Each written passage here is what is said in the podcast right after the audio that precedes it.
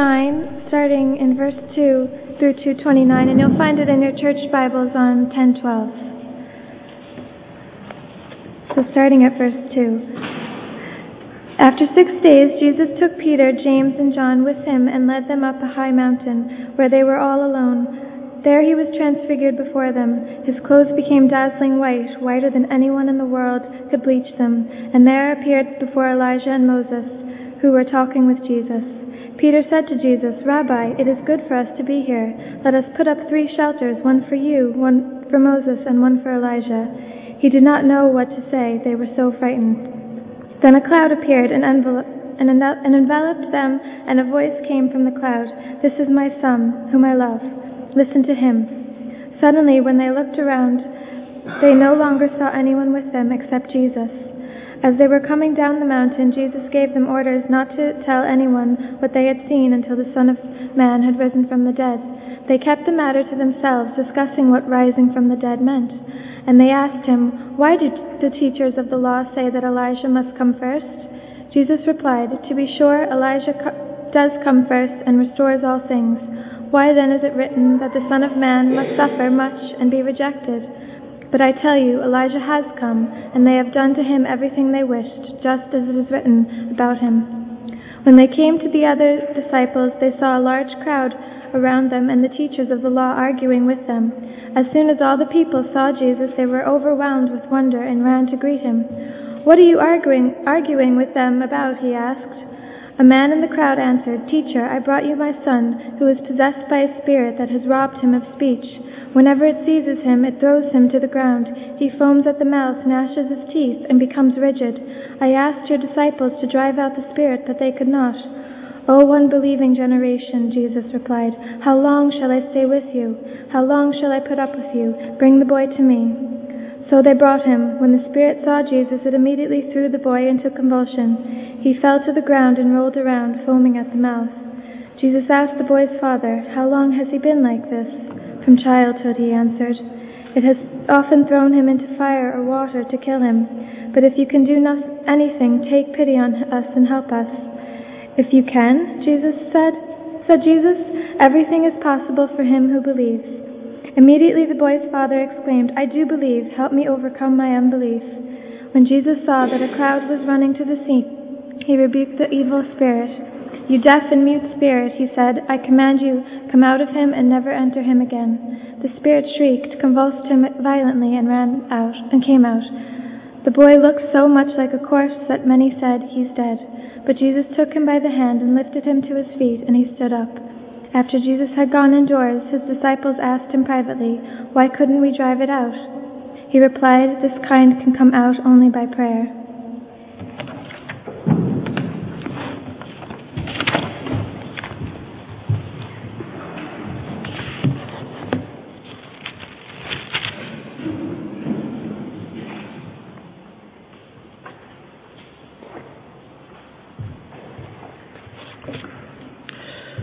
Well, I hope you've got um, a Bible open at this passage and a pen and paper if you require. You can take notes.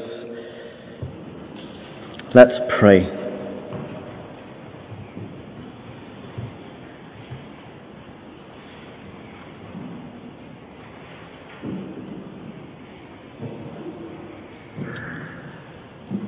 Almighty God, you sent your Son, the Lord Jesus,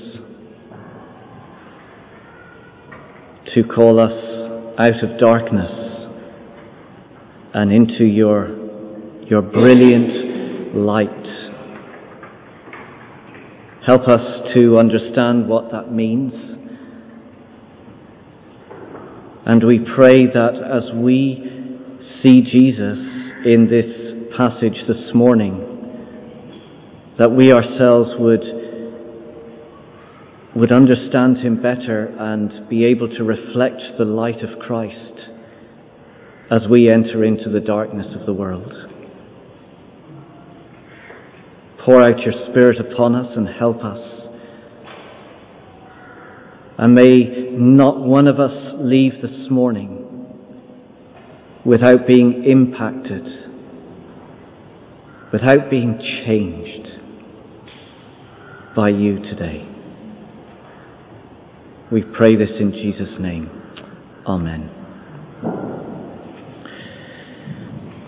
Well, as is our custom while on holiday, Ethan, Rebecca, and I climbed up a mountain.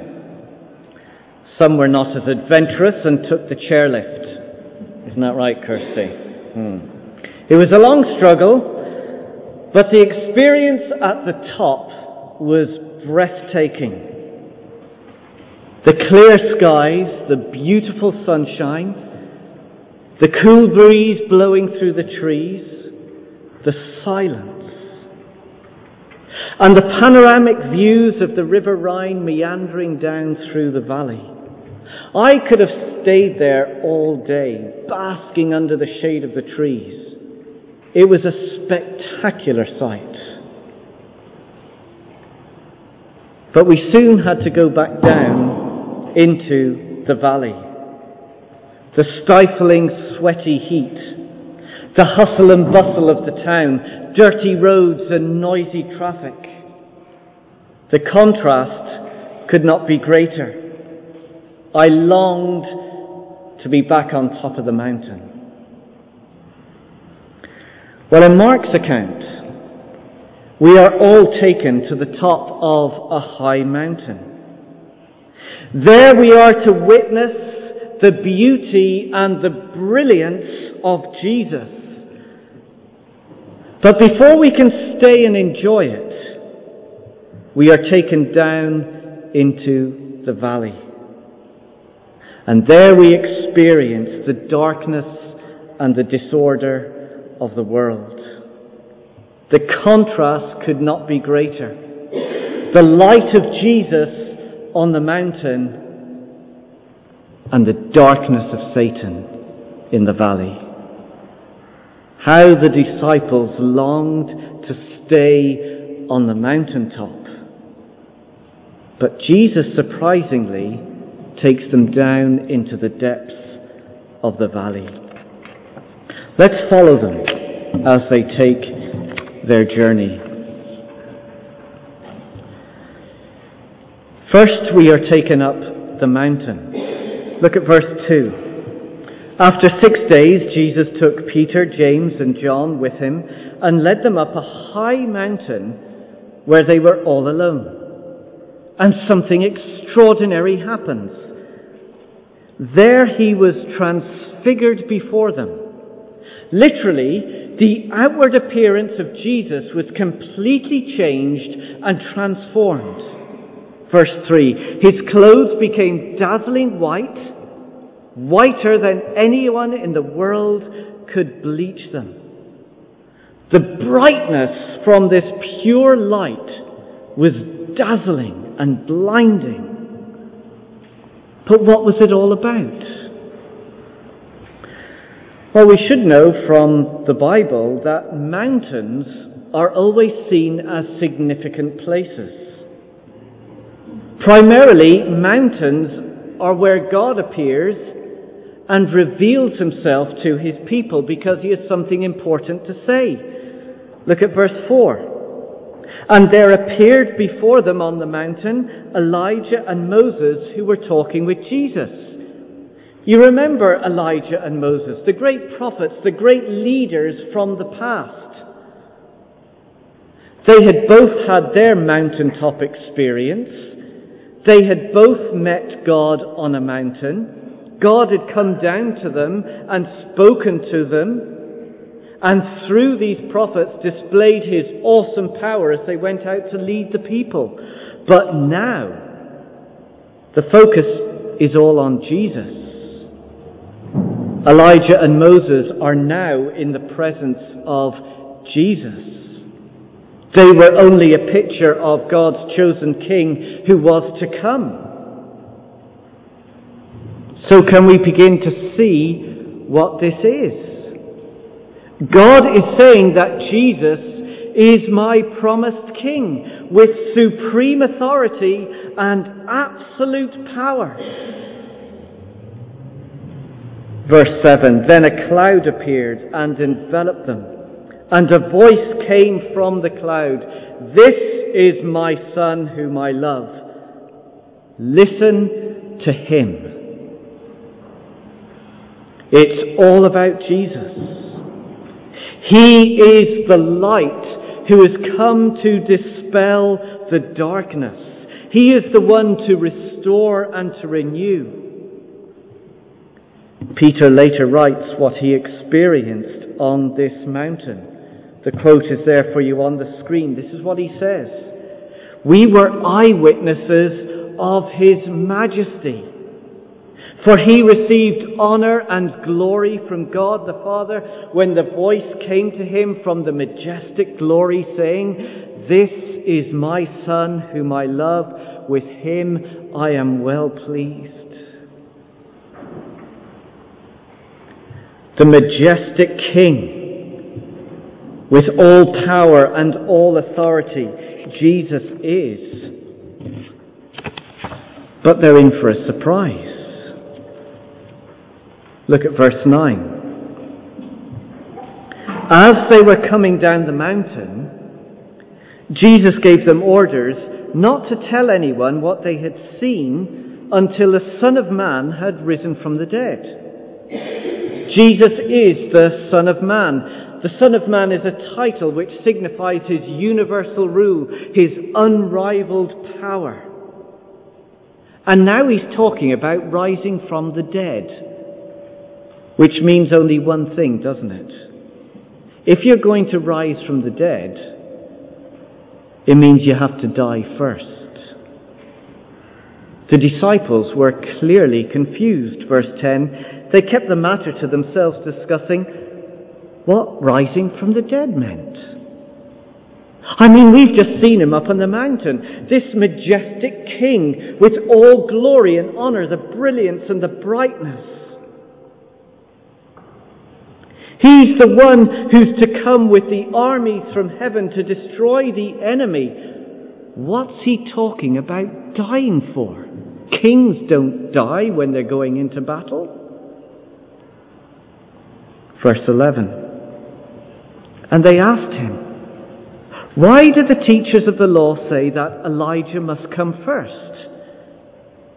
They knew their Bibles well, and they knew that the scriptures taught that the promise had been made that there was an Elijah type prophet who was going to come again and restore and put everything that was right and put everything good into order. And he was going to prepare the way for God's promised king who was going to establish his perfect kingdom. And everything was all beginning to match up. The pieces of the puzzle were all together. They've just seen Elijah on the mountain, and Jesus is obviously this great king. So why on earth is he talking about having to die? That piece doesn't fit. Well, Jesus explains it all to us, verse 12. Jesus replied, To be sure, Elijah does come first and restores all things. Why then is it written that the Son of Man must suffer much and be rejected? Oh, yes, you're quite right, he says. The scriptures look forward to an Elijah who's going to restore and prepare the way for the king. But read the rest of your Bibles, he says, because the scriptures also talk about the king who will have to suffer, the king who will be rejected and die. He's already told them that, but they don't seem to get it into their heads. Chapter 8, verse 31. Just back a few verses. Chapter 8, verse 31. Jesus began to teach them that the Son of Man must suffer many things and be rejected by the elders, the chief priests, and the teachers of the law, and that he must be killed and after three days rise again. Jesus is saying to them and to us, I am the one with all power and all authority. But the way that full, complete restoration is going to come is not through the waving of a sword, but through my suffering and death on a cross. He says, if you are to share in my glory, if you want to be part of my kingdom, if you want this mountaintop experience to last for all eternity, if that's what you're after, I've got to die. I've got to die. But that was not the only shock.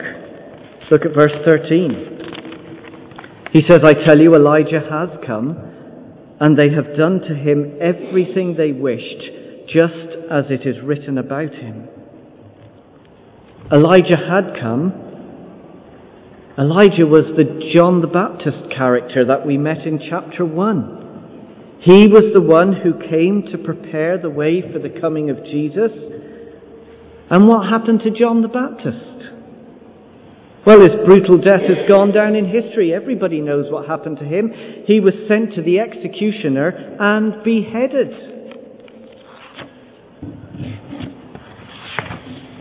You see, like the disciples, we much prefer to stay on the mountain, don't we? Where everything is bright and beautiful and perfect. Like Peter, we want to set up our little shelters and we want to stay there and to, to take it all in and, and just to enjoy it all. We want to stay and rest in the beauty and the brilliance of it. We want the glory now. We want everything to be bright and beautiful now. We want all the suffering and the evil to go now. But, says Jesus, the glory is going to come. My kingdom will be established. But we must prepare to suffer first. John the Baptist suffered. I'm going to suffer. And if you follow me, you too will suffer. We can't stay on this mountain. We must go into the valley of darkness and confront the forces of evil with the light. The glory is going to come, but suffering comes first. So they venture off the mountain and down into the valley of darkness. Verse 14. When they came to the other disciples, they saw a large crowd around them and the teachers of the law arguing with them. As soon as all the people saw Jesus, they were overwhelmed with wonder and, and ran to greet him. Was there, was there something about the brightness of Jesus still there? What are you arguing with them about? He asked. Clearly there's a problem and no one seems to be able to do anything about it. Verse 17. A man in the crowd answered, Teacher, I brought you my son who is possessed of a spirit that has robbed him of speech. This is no ordinary sickness. In this case, it is very specific. It is the work and influence of an evil spirit. And it has left a young boy on the edge of death, and it has left his father full of fear. Verse 18 Whenever it seizes him, it throws him to the ground. He foams at the mouth, gnashes his teeth, and becomes rigid. It's a desperate, hopeless situation. Something this poor family have lived with through their whole life. Down at verse 21. Jesus asked the boy's father, How long has the child been like this? From childhood, he answered. It has often thrown him into the fire or into the water to kill him. The evil spirit is destructive and death threatening. And the problem to them all is this. Go back up to the end of verse 18. I asked your disciples to drive out the Spirit, but they could not. The boy, the parents, and now the disciples are left facing the reality of a broken and disordered world which they can do nothing about. They are confronted with the darkness of evil and the destructive work of Satan, and they are completely hopeless.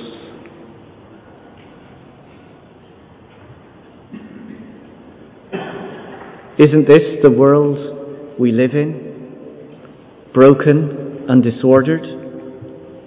Isn't this what we see and experience all around us?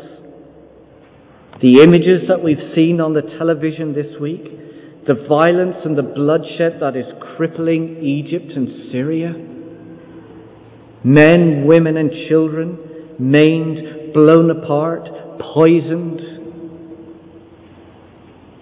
the hundreds of thousands of children who have been subject to slavery working in the sweatshops, others who have been sold into the sex industry, the brutal regime of a North Korea or a Zimbabwe that have left countless millions in poverty, ruined and broken. And then think of the countless acts of unreported murder, rape, all kinds of abuse, corruption, and greed, breaking and destroying individual lives, ruining families and relationships every single day. And yes, people are responsible. But behind it all stands the sinister work of Satan. The Bible tells us that our struggle, see it on the screen there, our struggle is not against flesh and blood, but against the rulers, against the authorities, against the powers of this dark world and against the spiritual forces of evil.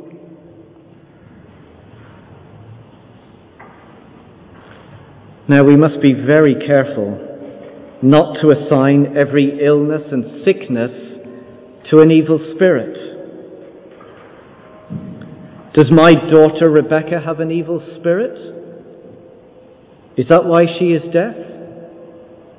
No. We simply live in a world that is broken, where disease and disorder and death and the darkness of evil is at work all around us. And like the disciples in the face of it, we are powerless to do anything about it.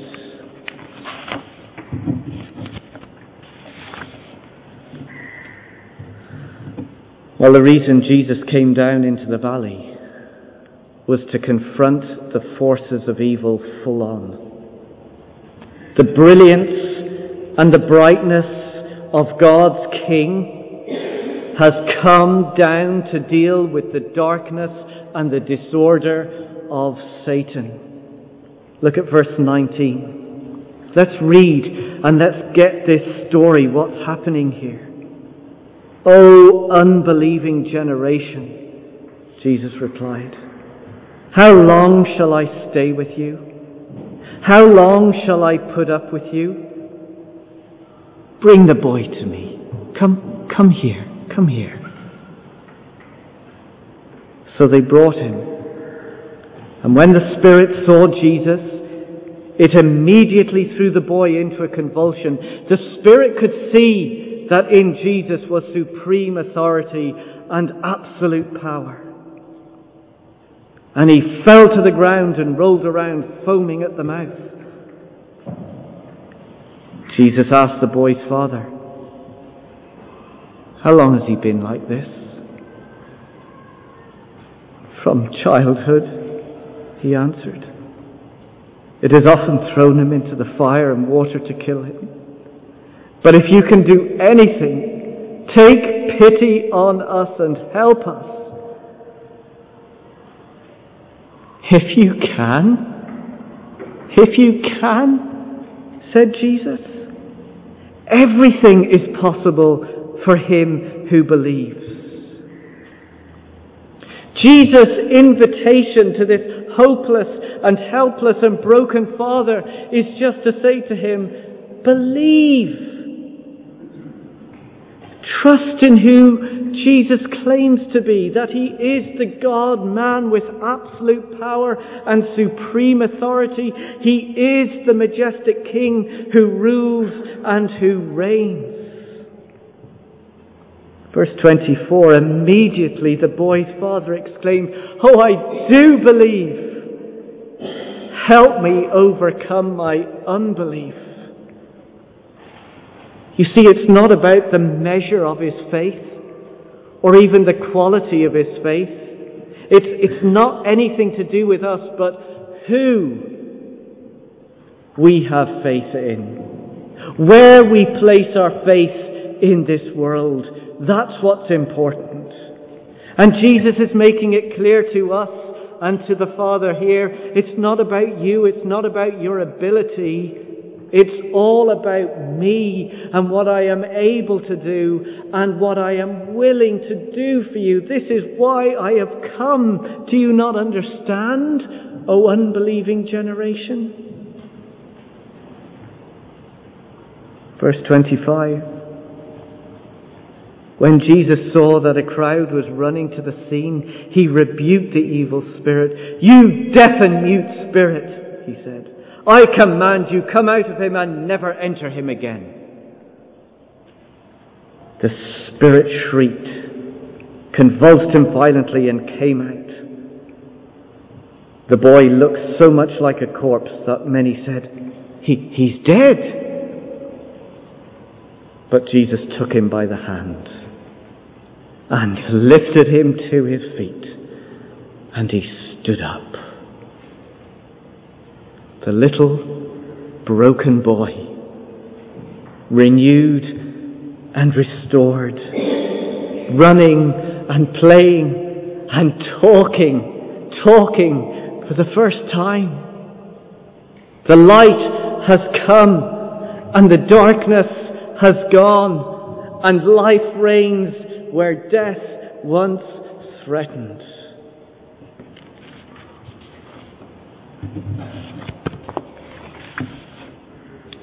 One of my favourite scenes from the Lord of the Rings trilogy is the battle at Helm's Deep. You remember that, that scene? Surrounded by the evil forces of Sauron, they're fighting for their survival. And then Aragorn, he remembers the words of Gandalf. Look to my coming at first light on the fifth day. At dawn, look to the east. And then as they ride out into the battle, this light appears on top of the mountain. And Gandalf is there in his brilliant, dazzling white light. And his white horse. And he rides down the mountain into the valley, and his brightness blinds the evil forces, and they're defeated. Well, Jesus came from the mountain down into the valley. But ultimately, Jesus has come down from the glory of heaven to this sin broken world. His journey was going to take him into a much darker valley to the cross itself. And there at the cross, he defeated the power of sin and death and the one who holds the power of death, Satan himself. He destroys it once and for all. And three days later, he proved his victory by rising from the dead and promised to return again. That is why he had to die. The story invites us to put our trust in the light of who Jesus is. Look at verse 28.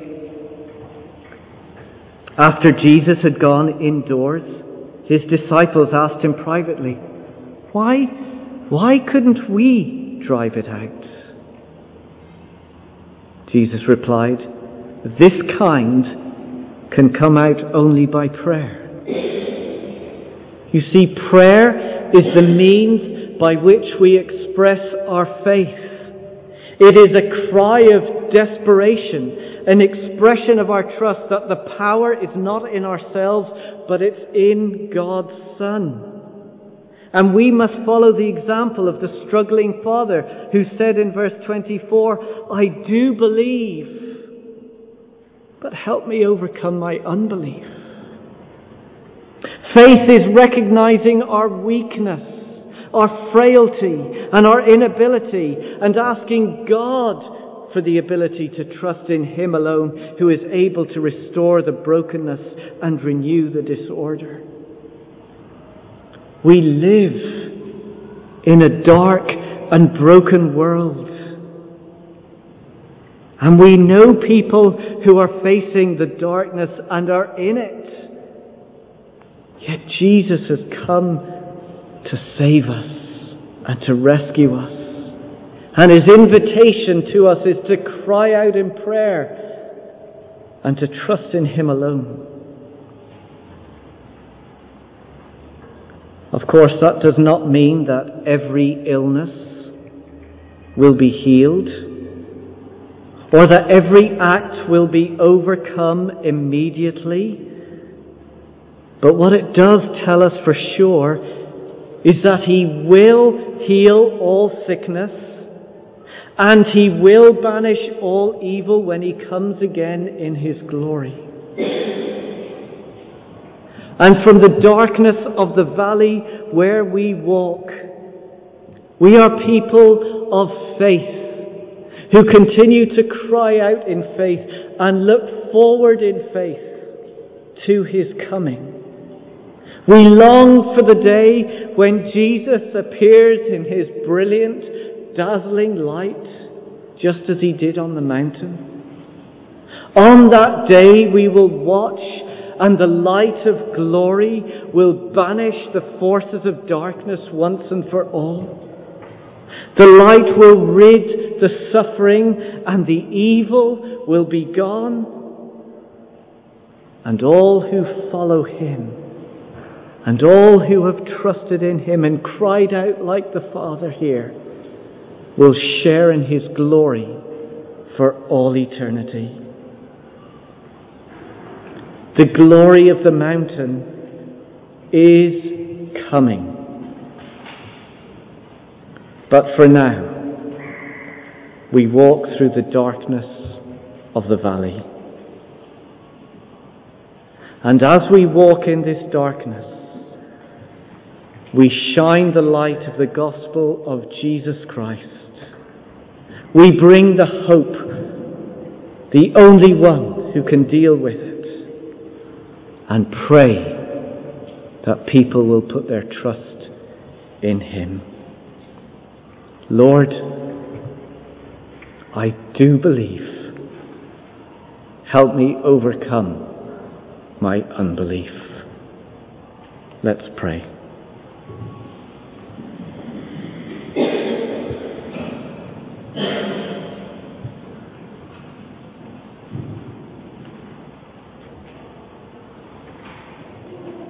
Father, each one of us here has our own stories to tell of very difficult situations that friends are in, or family are in, or perhaps we are in. And we walk through the valley of the darkness and we cry out afresh, Lord, I do believe. Help me overcome my unbelief. Help me to look with the eye of faith to the coming of Christ in all his brightness and glory, where he will dispel once and for all all evil. Satan will be no more. Sickness and suffering will be gone. Father, help us to keep walking in faith and to trust you And please, will you help us as we walk out into this world? Please help us to point people to Jesus. May they find in him one who has compassion and one who has mercy and one who will help because he is able. Come, Lord Jesus, come. Amen.